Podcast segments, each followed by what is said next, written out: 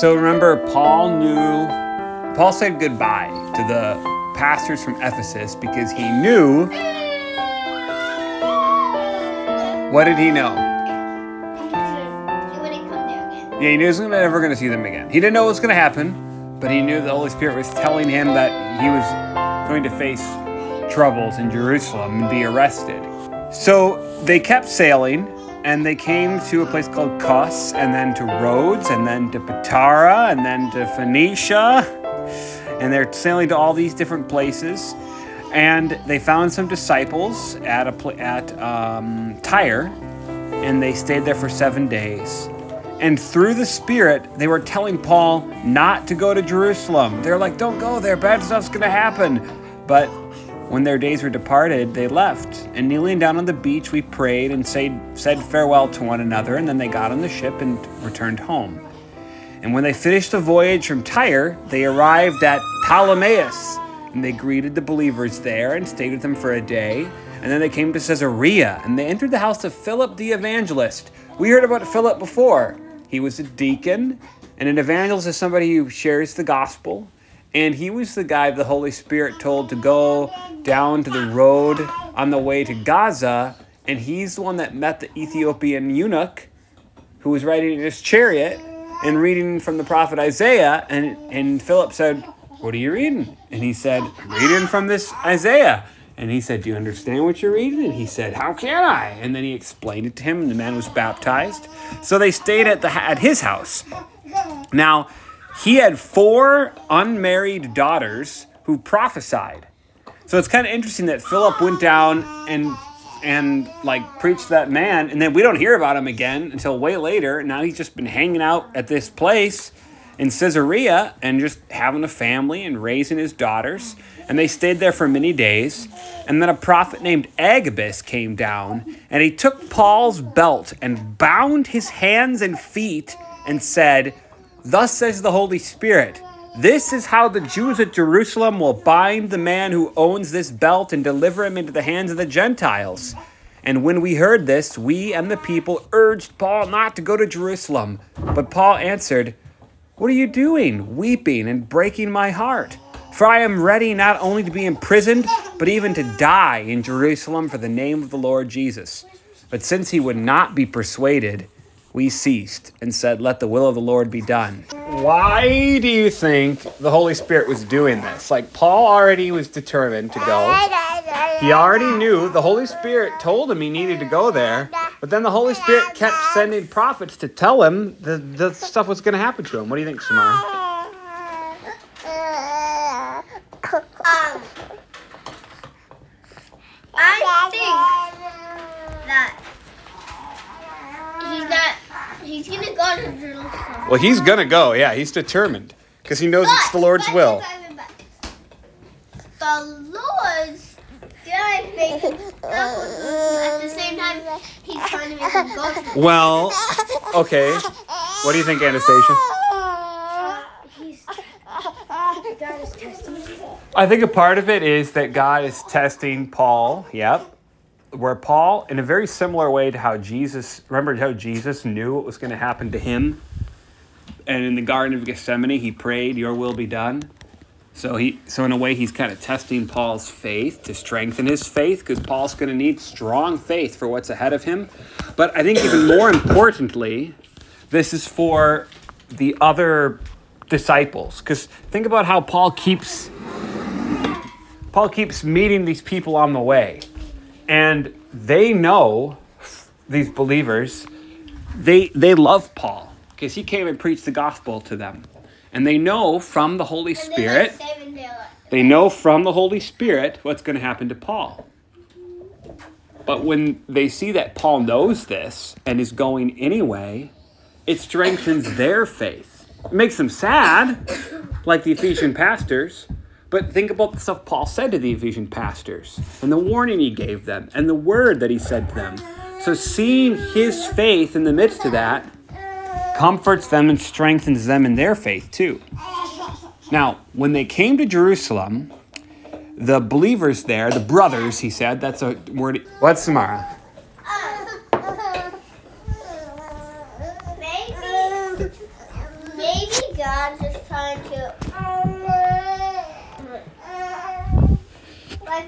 Embarrassing him. Like,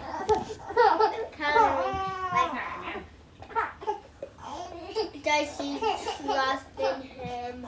Well, he's when when God tests us, Kind of hard. when God tests us, it isn't to find out whether we trust in him. God already knows that. There are two different reasons you might have a test at school. One of them, sometimes, is to find out what you know.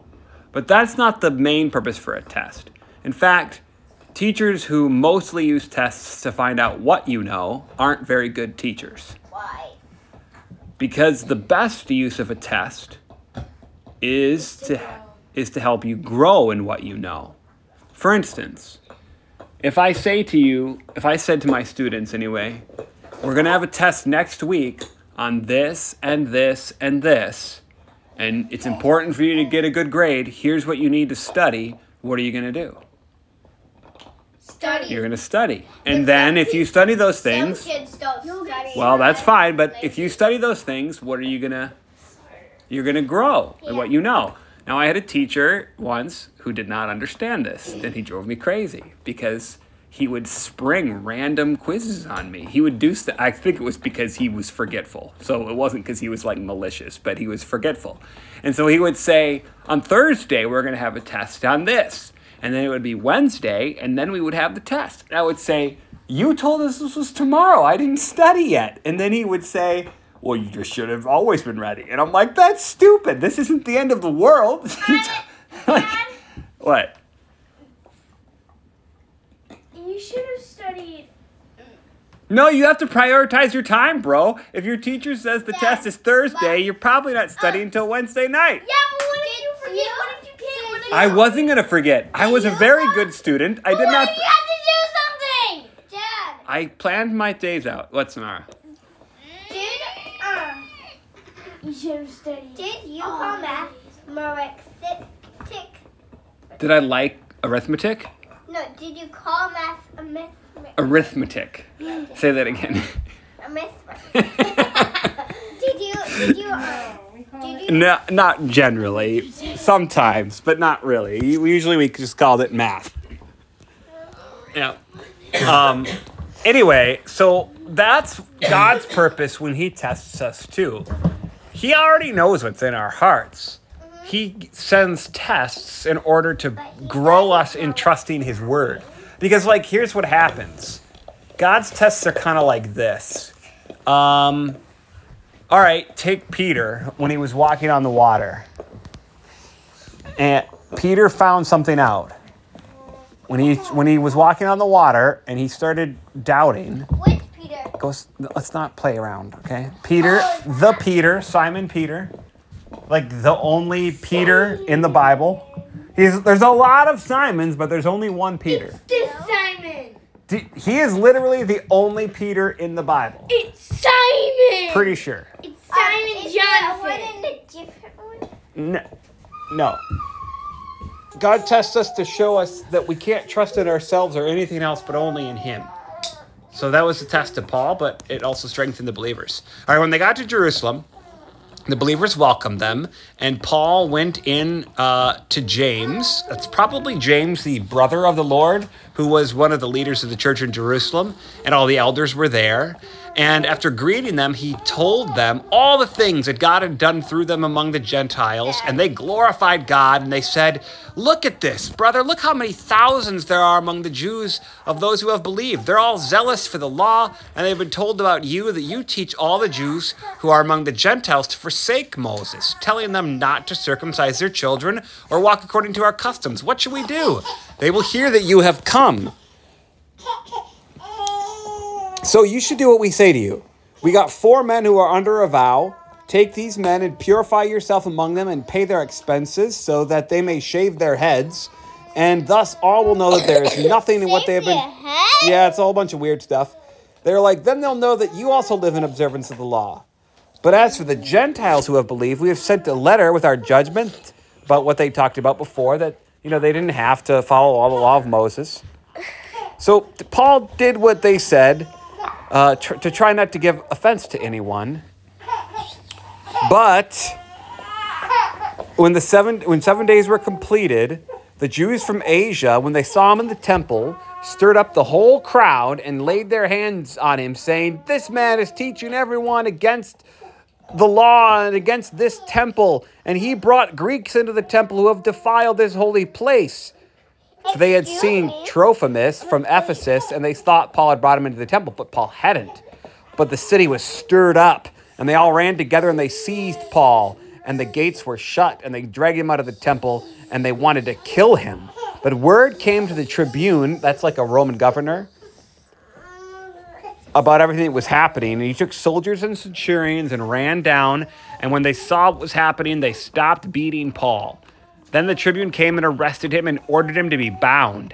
And he asked what was going on and what should be done. And some of the crowd were saying one thing, and some people were saying a different thing. And the tribune couldn't figure out what was going on. So he ordered Paul to be brought to the barracks. And when he came to the steps, he was carried by the soldiers because of the violence of the crowd. Crowd, for the mob of people were saying, "Away with him! Away with him!" like they did with Jesus. As Paul was about to be brought into the barracks, he said to the tribune, "May I say something to you?" And he said, "Do you know Greek?" Are you not the Egyptian then who recently stirred up a revolt and led the 4,000 men of the assassins out into the wilderness? And Paul said, uh, No. he said, I'm a. Paul. He said, I'm a Jew from Tarsus in Cilicia, and I beg you to permit me to speak to the people. And when he gave him permission, Paul stood up and motioned that he could speak to them in Hebrew. And we'll hear about that next time. No, no, no, no, no, no. Nothing about Peter. This was not happening to Peter. No. Paul, all right, so here's what's happening. I'll summarize what we've just been hearing. Paul has been out on this missionary journey. Remember, he's gone to all these places all around. They called it Asia right there. I think we would call it Asia Minor, right? Like Turkey and Greece. We call that Asia Minor today, right? Turkey, and Greece, That's Asia Minor. Turkey. You don't know? I don't. I don't want Turkey because in, in Google, you one time at library, um, the the library teacher told us we were weekend to watch it the show for Thanksgiving. Okay. Before we did it, we had to look on Google about Oh, boy. turkeys, and she said, "Don't just write turkeys. You have to write the kind of turkey Oh, boy. because there's a state called Turkey." Yeah, there's a country called Turkey Turkey, today. right. Yes, back then there wasn't a country called Turkey. I I don't remember what it was called back then. It- eh. Something. well, certainly, yes. Anyway, so Paul's been going around all over there pre- preaching the gospel. And remember, he always preaches to Jews first. And some of them believe, but remember, a lot of them didn't. And part of what they didn't like about Paul was Paul was saying, guys, the law of Moses, the parts about like circumcising and about what you can eat and about worship at the temple, those were temporary. Those were pictures of Jesus. Jesus came. And so he didn't tell people they had to stop doing that, but he told people that's not what saves you. And the Gentiles who are coming to faith, they don't have to do that. So when he got back to Jerusalem and he talked to James and the elders, they realized that there was a tricky situation in Jerusalem because they realized that reports were coming in that Paul was telling people, like, like to stop following the law of Moses and to destroy this or that or whatever. They were exaggerating. They were exaggerating what he was saying, and they were getting mad about it. And the whole city was like kind of like about to explode. So they were like, if they see you in the temple, it might get bad. And so they took precautions to try to make that not happen. But it happened anyway. And that's when they arrested him. But he's going to talk to them, which we'll hear about next time.